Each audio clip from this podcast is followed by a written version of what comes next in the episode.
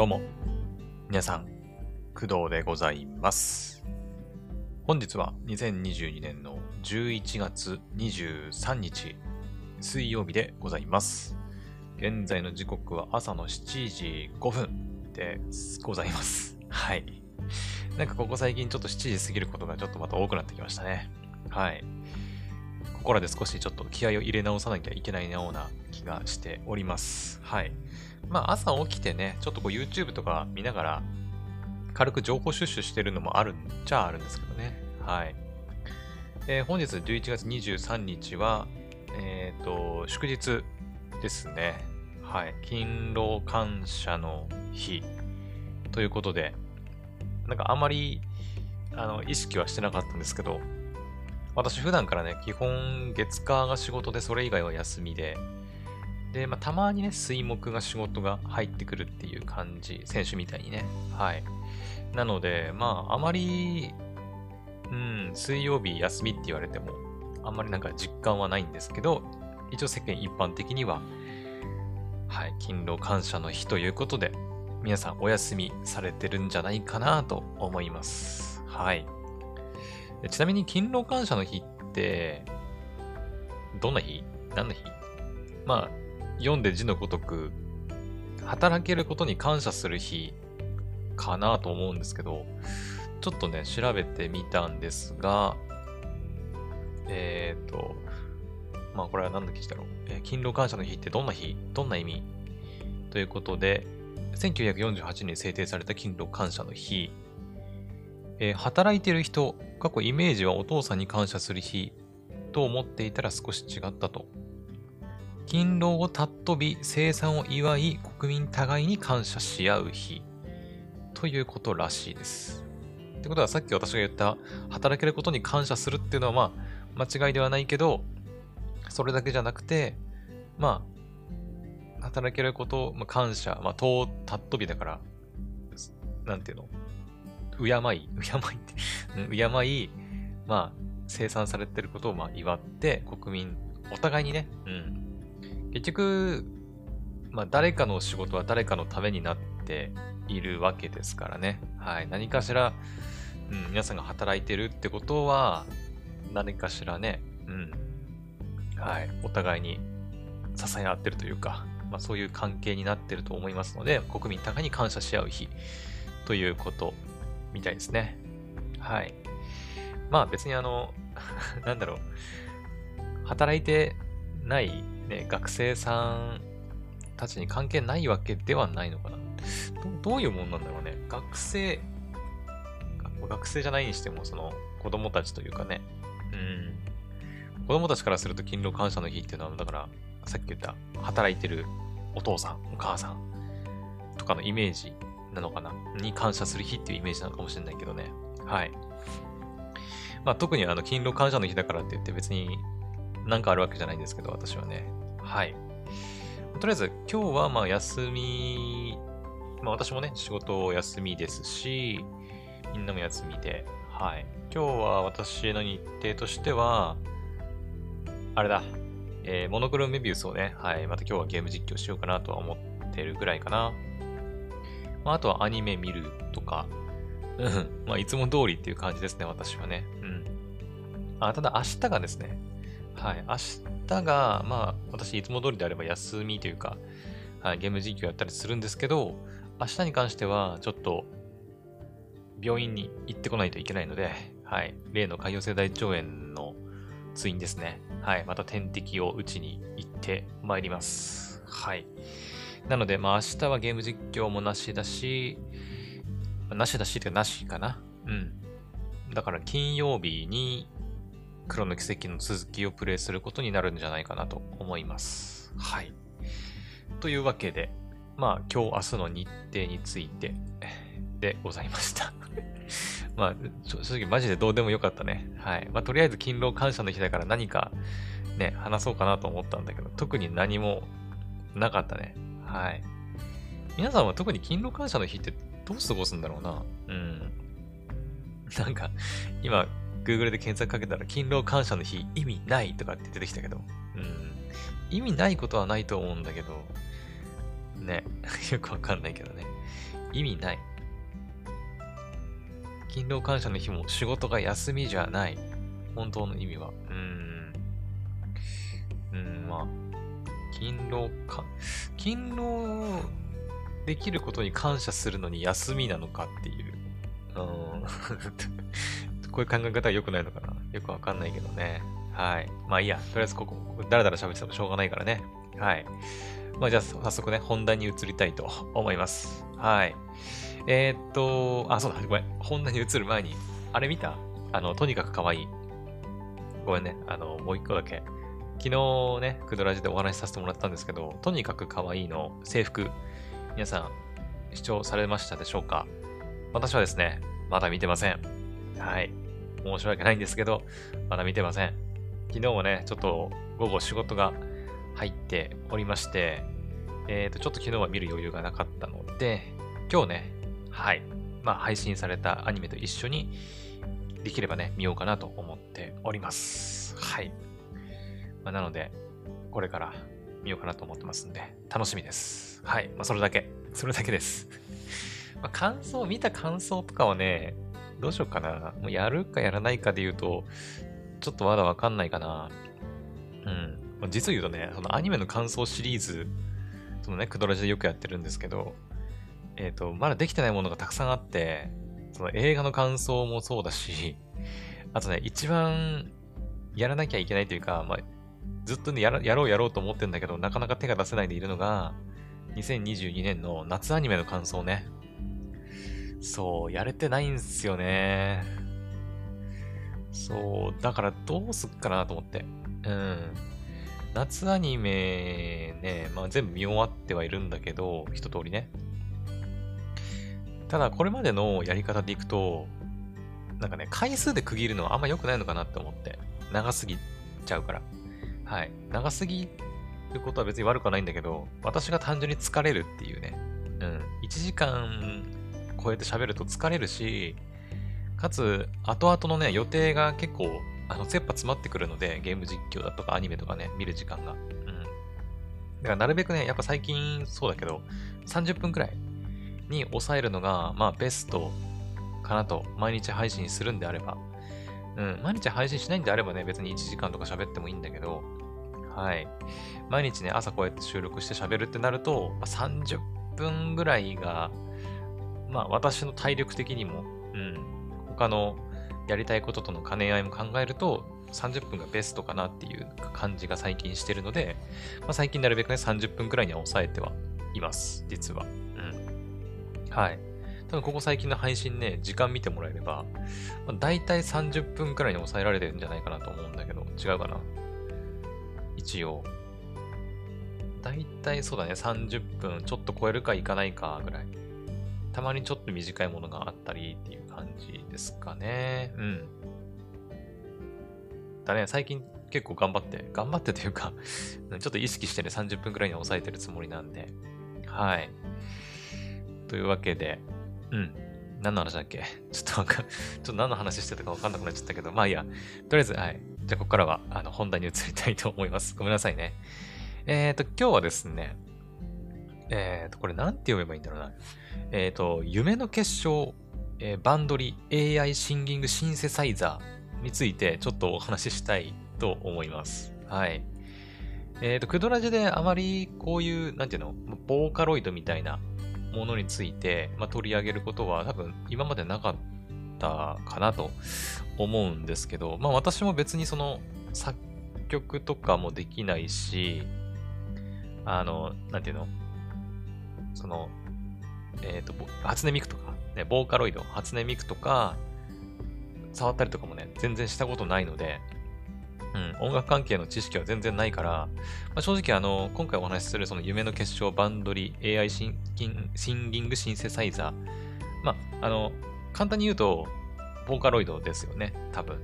合ってるかな？ちょっと私も詳しく知らないので、ね、これからちょっといろいろ情報を見ていきますけど、まあ、簡単に言うとそのバンドリに出てくるポピパのえっ、ー、と、ボーカルと、えー、ラスじゃなくてなんだっけ？ラスじゃなくて、ロゼリア、そう、ロゼリアのボーカル。はい。あ、ポピパだと、富山かすみか、かすみちゃんと、えー、っと、ロゼリアだと、ユキナか？港ユキナ。はい。の2人のボーカルを使った、まあ、ボーカロイドソフト、ボーカロイドソフトウェアであってるかな。うん。をちょっと紹介しようかなと思っております。はい。まあ、なんで紹介するかって言われるとちょっと微妙なんだけど、あの、前にも、ね、昨日かな？昨日、なんか、また情報がね、出て、その、ダウンロード版のソフトウェアが、なんか何月何日に出て、えっ、ー、と、パッケージ版が何月何日に出て出るみたいな、そういう発表というか、なんかね、動画が上がってたから、あ、紹介しようかなって思ったんだけど、結構前にね、そもそも出てたんですよ。なんかティザー動画みたいなやつ。夢の結晶、バンドリー、AI シンギングシンセサイザー、出ますよ、みたいな、うん。そういう動画があって、前々からね、ちょっと話したいなとは思ってたんだけど、なかなか話すタイミングがなくて、うん、ずっとほったらかしになってたんだけど、まあ、昨日、一昨日そのね、ソフトウェアの発売時期が発表されたということで、あ、ちょっと忘れてたわと思って今回お話ししていきたいなと思ってます。はい。というわけで、じゃあ、早速ね、見ていきましょうか。はい。まあ、YouTube にもね、あのー、実際に、その、ポピパのね、富山かすみとロゼリアの港ゆきなの声を使った、まあ、AI、何、ボーカルみたいな、AI 歌唱ソフトウェアっていうらしいけどね、書いてる公式サイトに。はい。を使った、まあ、その実際の歌唱動画なんかもね、上がってますんで、まあ、気になる人はぜひ、そちらもね、チェックしてみてほしいんですけど、今回はちょっと公式サイト見ながらね、はい、見ていきたいと思います。はい。えーと、まず、まあ、タイトルはね、さっきから言ったように、バンドリ AI シンギング、シン AI シンギングシンセサイザー、夢の結晶、パワードバイセビオ、これセビオだったのかセビオ AI ということで、バンドリ×セビオ AI が送る次世代の AI 歌唱ソフトウェアということで、はい。まあさっきから言ってますけど、歌唱ソフトウェアってやっぱ有名なやつで言えば初音ミクとかですよね。おそらく。あの、もう初音ミクももう出てからいつぐらい、な何年ぐらいになるんだろうね。ちょっとわかんないけど、初音ミクとか、最近で言うと、あのカフさんのね、カフなんていうね、あのボーカロイドもあったりとか、うん、ちょっとその辺私はあんま詳しくないですけど、ラインナップがね。うん。私が知ってるのはやっぱ初音ミクとか、あったんだ。なんかいろいろありますよね、その辺。それこそあれじゃない？あの また名前が出てこない。あのゲーム。えっ、ー、と、あの、音ゲー、音ゲーのさ、初音ミク。プロジェクト世界か。そうそう。プロジェクト世界のね、はい。中とかに結構、あの、ボーカロイドのね、キャラクターが出てきたりとかしますけど、まあそんなイメージだったんですけど、あれって別に AI 使われてるわけじゃないよね。確か。初音ミクとかって。違うのかな？今の初音ミクとか、ボーカロイドって、もう AI 搭載済みなのかな？ちょっとわかんないな。だけど、まあ、今回のバンドリとそのセビオ AI さんが送る次世代のソフトウェアっていうのは、まあ、AI が組み込まれてるということで、まあおそらくですけど、よりその人のボーカルに近い歌唱が実現できるっていうソフトウェアなんだと思います。はい。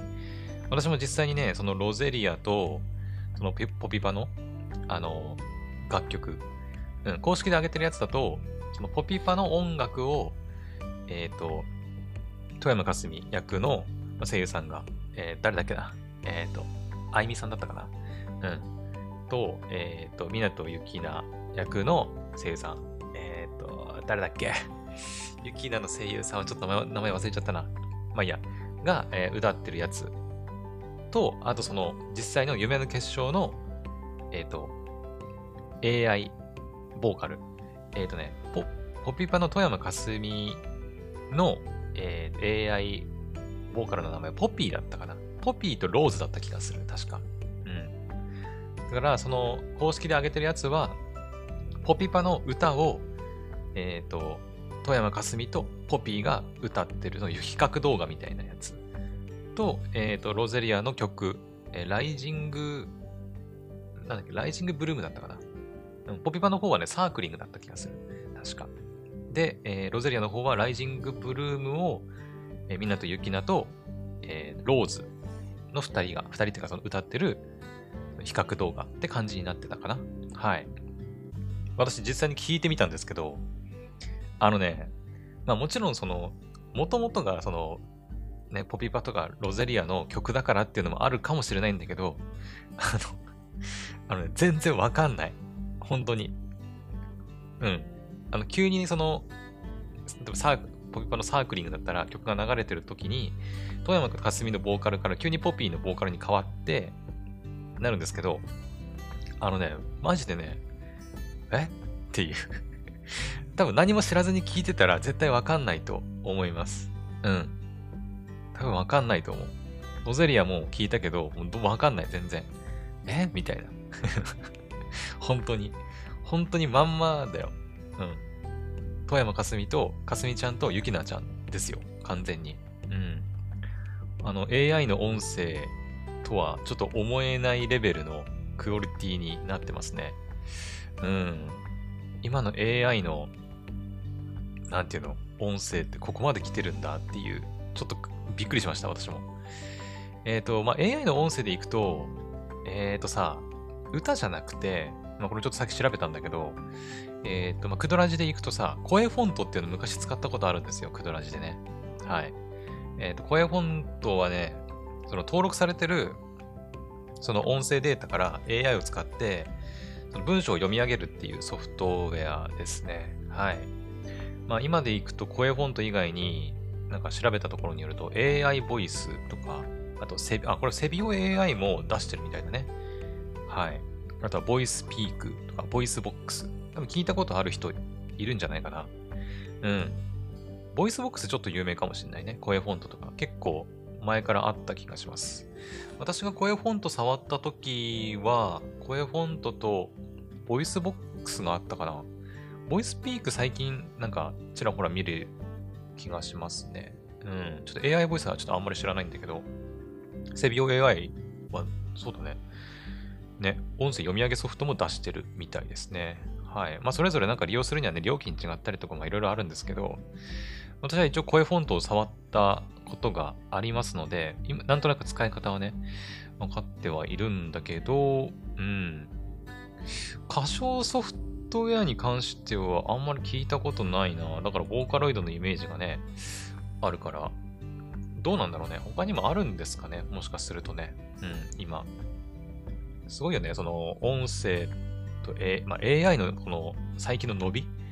前そのクドラジのね、カバーアートをさ、えっ、ー、と、AI に書いてもらうみたいな話してたじゃないですか。その Stable Diffusion とか、ノーベル AI ディフュージョンとかね。はい、しましたけど、ほんとここ、最近のね、AI の台頭というか、AI で何かを作るみたいな、ね、勢いがすげえなって感じしてます。はい。まあ今回はそのだから歌唱、に AI が取り込まれていて、本当にごく自然なそのボーカルを実現しているみたいですよ。はい。じゃあちょっと公式サイトに戻って、えー、また見ていくんですけど、えー、っとね、夢の結晶とは、夢の結晶とはバンドリと音声創作ソフトセビオ AI のコラボレーションにより始まった次世代プロジェクトです。ポッピンパーティーのギターボーカル富山かすみとロゼリアのボーカル湊ゆきなの歌声を深層学習等の AI 技術により深層学習ってディープラーニングのことで合ってるかな？はい。により高精度に表現することができますと。声質、癖、歌い方などを再現できるだけでなく、ピッチ、タイミング、ビブラートなどを細かく調整することもできると、はい、いうことみたいです。まあで、その下にあのムービーがね、ありまして、あ一応公式サイト行くとね、あの、ポピーと、あの、ローズだったかな？うん、の二人のね、イラストなんかも、はい、実はあるんですけど、これって、あれかな？あの、勝手に使ったら怒られるやつかな？これダメなやつかな？めちゃくちゃ可愛いんだけど、見た目はもうまんまね、富山かすみと、あの、湊ゆきななんだけど、なんかちょっとこう、ロボット感、アンドロイド感がね、若干あるっちゃあるんだけど、うん、非常に可愛いでございます。確かね、声フォントのあのキャラクターって、なんか使ってもいいよみたいな感じになってたんですよね。夢の結晶はさすがに使っちゃダメかな。今回のサムネっていうか、カバーアートに使いたいなとか思ったんだけど、さすがに無理か。さすがに無理かな。どっかに書いてないかな。うーん、ローズに関するお問い合わせ、ブシロードミュージック。うん。プライバシーポリシー。書いてないですね。うん。まあいや、ちょっと調べてね、見ますね、後でね。はい。えー、で、え使い方、セビオ AI。セビオ、これセビオ AI で合ってんのかな、読み方。ちょっと、ちょっと一旦調べていい？これセビオ AI で合ってんだよね、読み方ね。あ、ごめん。セビオじゃない。チェビオだって、チェビオ。ごめん。違ってた。チェビオだって。へえ。あ、チェビオ AI。て、今公式サイトチェビオ AI に来たんですけど、えー、っと、あ、なんかいっぱい出してんだね。あ、ポピパのやつだけじゃないのかな？セビ、あ、チェビオ AI、鈴木つづみ、ソングコンテスト。これも AI 歌唱ソフトウェアなのかな？うん。誰のボーカルが元になってるのかわかんないけど。青春系ソングボイス、チェビオ AI、双葉、カノン。ああ、結構、その、今回紹介するポピーとローズ以外にも出てるんだね。チェビオ AI サードポサードパーティーボイス、音楽的同一体、ココとかもなんかあるみたい。へえ。花熊千冬トークボイス。なんかいろいろあるんだね。すごいなへえ。全然知らなかった。こういう世界があるんですね。プロダクト。AI 製品一覧。この辺か。あ、違う、もっといっぱいあるわ。佐藤ささらトークボイス。これはトークボイスか。ソングエディター。うん、なかなか奥が深いですけど、ちょっと私は普段なんかあんまりこういうことしないので、難しいですね。うん。まあいいや、とりあえず、チェビオ AI だって。ごめん、読み方全然違ってた。セビオじゃない。チェビオだって、チェ、チェ。チェビオ。C-E-V-I-O-A-I。チェビオ。はい。えー、チェビオ AI はチェビオプロジェクトによって開発された最新の AI 技術により人間の声質、癖、歌い方などをこれまでになく高精度に再現することが可能な音声合成技術を搭載した新時代の音声創作ソフトウェアです。人間の歌声をリアルに再現するだけでなく、使いやすい GUI、グラフィックユーザーインターフェースだね。はい。あの、見た目っていうかそのソフトウェアの見た目、うん、かな？によりピッチパターンやタイミング等を自在に編集することが可能で、創作の可能性を大きく広げます。MIDI ファイルや MusicXML ファイルの読み込みにも対応し、お手持ちの譜面データの読み込みも、読み込みが可能ですと。うーん。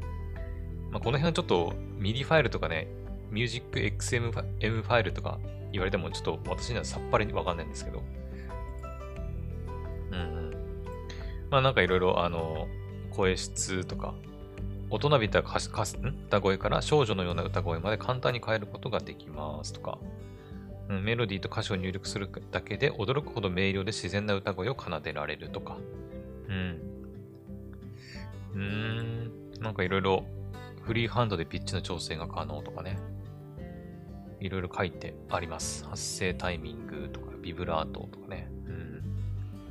で、その下に行くと製品情報がはい、まあ、あるんですけど、えー、イベント決勝、ポピーとローズ、2つあります。はい、ポピーの方はさっき言ったように、あの、ポピーパーの富山かすみのボーカルが元になってて、ローズはロゼリアの港ゆきなが元になってるんだと思います。はい。え、ダウンロード版が12月21日、両方とも。で、ソングスターターが2万790円、税込み。で、ソングボイスは1万780円、税込み。うん。これなんだろう？ソングスタートでも Windows のみって書いてますね。あ、てか、ど、だってか、これ、Mac 対応してないみたいなんで、そこだけ注意だね。うん。Windows のみです。はい。皆さん、お気をつけください。えー、っと、ソン、まあ、いずれ出るのかもしれないけどね。ソングスターターとソングボイス。ポピーソングボイスのみ。チェビオエディタは付属しません。なるほど。チェビオエディターを別で買うっていう人はソングボイスだけでいいってことなのかなよくわかんねえな。うん。まあ、とりあえずソングスターター買えば、まあ、全部ついてくるってことなんだろうね。はい。さっき、あの、チェビオの公式サイト見たときに、あの、ありましたね、なんかね。これか。これかな ?2021 年1月29日に発売してる、チェビオ AI ソングエディタってやつかな。うん。これも対応 OS、Windows のみになってるから、やっぱ Mac じゃできないのかもね。うん。まあ、Mac もなんか無理やりね、Windows 動かす方法あるとか言うけど、はい。まあ、基本的には Windows のみみたいなんで、あの Mac ユーザーはちょっと、まあ、残念という感じではなっちゃうんですけど、はい。なるほど。で、パッケージ版がちょっと遅くなって、来年の2月28日みたい。ちょっと高いね。21,670円税込み。これも Windows のみですね。はい。まあ、ダウンロード版でいいんじゃないかなって感じするけどね。なんかその、まあゲームとかと同じか。うん。その、なんだ。やっぱさ、可愛いからさ、そのポピーもローズも可愛いからパッケージで買うと、ゲームソフトちょっと自分で所持してるみたいな、所持欲みたいな、所有欲か。うん。みたいなものが、こう満たされるっていう意味では、やっぱパッケージ版もありかなっていう気はしますよね。なんかついてくんのがね、なんかさ、そのゲームのなんか店舗特典みたいな感じでさ、なんかあっても良くない？こんなにさ、可愛いキャラクターいるんだったら。ね。うん、ちょっとパッケージ版もちょっと気になるっちゃ気になるね。あとはまあ、動作環境。はい、書いてありますね。Windows 11 10 8.1とか、Intel AMD プロいわゆるプロセッサー以上とかね。メモリー、ストレージ、ディスプレイ、その他とか。1ライセンスにつき1台の PC にインストールして使用可能。音声再生に Windows 対応サウンドデバイスが必要。インターネット環境が必要とかね。はい。あとはまあお問い合わせかなうん。ブシロードミュージックに問い合わせてくださいとか。あ、利用規約がこちらにある。利用規約。ここにもしかしたら、あの、キャラクター、あ、書いてあるね。キャラクター及び本作品の利用について。あ？違うか。ちょっと待って。今ちょっとね、利用規約を読んでるんですけど、えす、べての製品をいい修正パッチとオーディオ出力、えー、契約、使用許諾、うーん、音声波形の使用許諾、営利を目的としない、あ営利を目的とする場合は以下の利用ののみ行うことができる。あ、YouTube とかに投稿するのは OK なのかな？うんうんうん。音声波形をダウンロードまたはそれに優勝にて販売することもまあできるっちゃできるのか？アグリゲーターへ納品。ちょっとわかんねえな、この辺は。うん。なんか画像の、なんか使っていいかどうかはどこに書いてあるんだろう？こっちかな？うーん、バンドリーの著作物利用に関するガイドライン。はいはい。あー、うーん、どうなんだろうな。ちょっとわかんねえな。ちょっと後でやっぱりこの辺しっかり見ておきますね。はい。まあ、使えそうであれば、使ってもいいのかなって感じするけど、まあでもな、うん、わかんない。ちょっとわかんないですね。うん。あまりね、なんかルールはやっぱ破らずにね、はい、やっぱやっていきたいので、はい。というわけで、えちょっと30分過ぎちゃったかな。はい、30分過ぎちゃってますね。はい。えー、っと、はい。というわけで、今回はバンドリ AI シンギングシンセサイザー夢の結晶をパワードバイチェビオ AI さんについてちょっと紹介してみたんですけど、いかがだったでしょうか？なんか今ね、その、作曲コンテストもやってるみたいですよ。うん。えーとね、参加者募集中ということで、11月20日の日曜日から11月30日水曜日。ああんまり期間ないね。うん。あんまり期間はないんですけど、あ、これ応募するだけか。違う？とりあえず、参加しますっていう意思表明だけすればいいのかな。ポートフォリオを提出。あー、なんか、ま、いろいろ参加資格が必要とかなんか書いてありますけど。はい。まあ、とりあえず、作曲コンテストの参加者を募集してるみたいなんで、締め切りは11月30日までになってるんで、まあ曲作ったりっていうのが趣味で、今回のね、このポピーローズ気になってる方は、一度ね、ちょっと応募してみるのありかなと思います。はい。面白そうだね。夢の決勝、作画王グランプリコラボコンテスト。これはなんだ？作画王？作画王って何？今度イラスト？これ。イラストかな？イラスト。すげえ、審査員は、ケムさん、音楽クリエイター。あれケケム、ケミュだっけ？ケム、ケムさん？あとはバンドリのガールズバンド、ん？ババンドリガールズバンドパーティーキャラクターデザインアートディレクターを担当する、信沢さんかな？うん。あとは富山かすみ役のあいみさんと、あ、あい、これ、相葉愛菜さんで合ってるかな？うん。港幸奈役の声優さん。とかとか。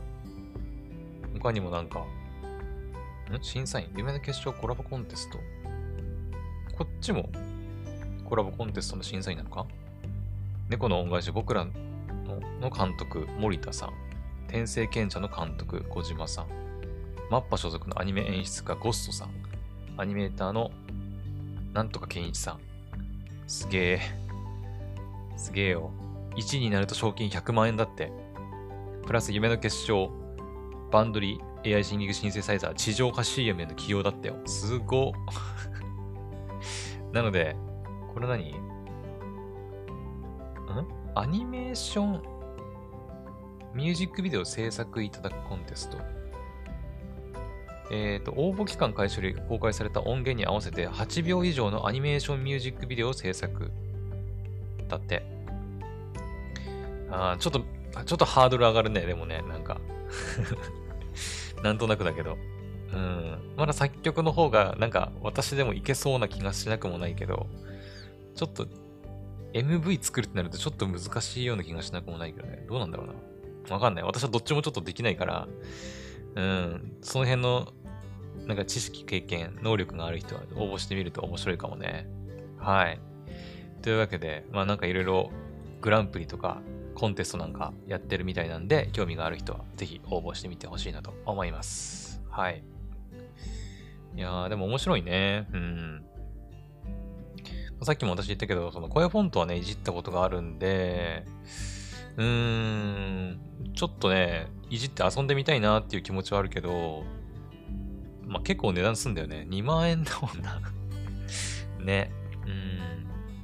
そういえばあの、私曲作ったりできないけどさ、これ紹介したかな？あの、フィ、フィム、フィミグラムだったかな？うん。ちょっと名前合ってるかわかんないんだけど、フィミグラム、F-I-M-M-G-R-A-M、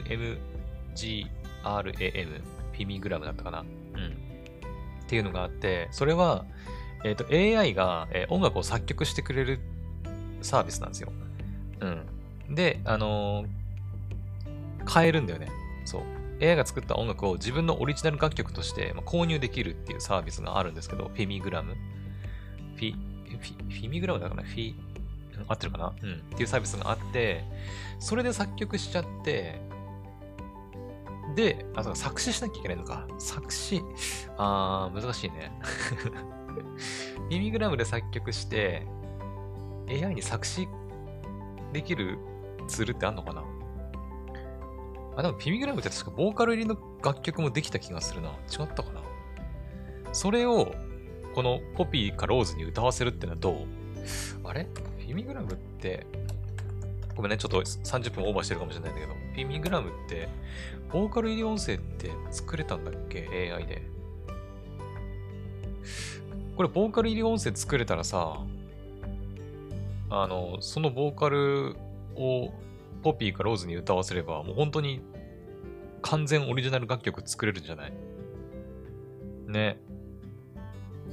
いや、なんか夢が広がりますね、本当うん。まあ、いろんなその AI のね、サービスを使っていくことで、あの、私みたいに本当に、まあ、イラストも描けないし、音楽も作れないし、まあ、動画も作れないみたいな人間でも、うん、その AI のサービスを利用することで、AI で音楽作って、で、まあ、歌詞もあればね、いいけど、で、ローズとかポピーみたいなものを AI ボーカルに歌ってもらってみたいなことすれば、ね、さもなんかあの、一流クリエイターが作りましたみたいな、うん、楽曲が作れちゃうっていうね、すごいね。うん。まあ、それがその、なんだ、えー、まあ、YouTube とかでなんか何万回再生とかいくかどうかはわかんないけど、まあ、単純にその、面白そうだよね。うん。うん。まあ、どうしようかな。ちょっと興味あるな。うん。フィミグラムはね、そんなに高いサービスではなかったはず。確か。うん。まあ、月額1650円かな。一番高いプランでも。はい。だから、まあ、それと合わせて、まあ、ポピーとローズは買い切り型みたいだから、うん、2万円1回払っちゃえばね、買えるみたいだし。いや、面白いですね。うん。え、みんなどっち買う？どっちがいいかな？買うとしたら。ポピーかローズ。これめちゃくちゃ迷うところだと思うんだよね、でも。単純にだからやっぱポピーが好きな人、あの、ポピパが好きな人はまポピーだし、ロゼリアが好きな人はローズなんだろうけど、まあね、やっぱ、やっぱ二人とも声特徴的だからね。やっぱポピパはなんかこう明るい楽曲。で、ロゼリアはなんかこう、なんていうの、シリアスというか、ちょっとクールな、ね、バンドですから、もともとね。うん、楽曲によってやっぱ使い分けなきゃいけないかなっていう感じはしますけどね。うん。まあ、逆に明るい曲をローズに歌わせて、ちょっと、なんかクールな楽曲をポピーに歌わせるっていうのも逆に面白いかもしれないけどさ。いやー、なんか、新しいおもちゃが出てきそうな感、出てきた感じがして、ちょっとワクワクしますね。はい。まあ私は実際に買うかわかんないけど、ぜひ、あの、興味がある人は、はい。ダウンロード版は12月21日、もうクリスマスプレゼントですね。はい。に買ってみてく、見たら面白いんじゃないかなと思います。はい。というわけで、あの、ちょっと長くなっちゃいましたけど、はい。今回はここまでにしたいと思います。それでは、また次の配信でお会いしましょう。バイバイ。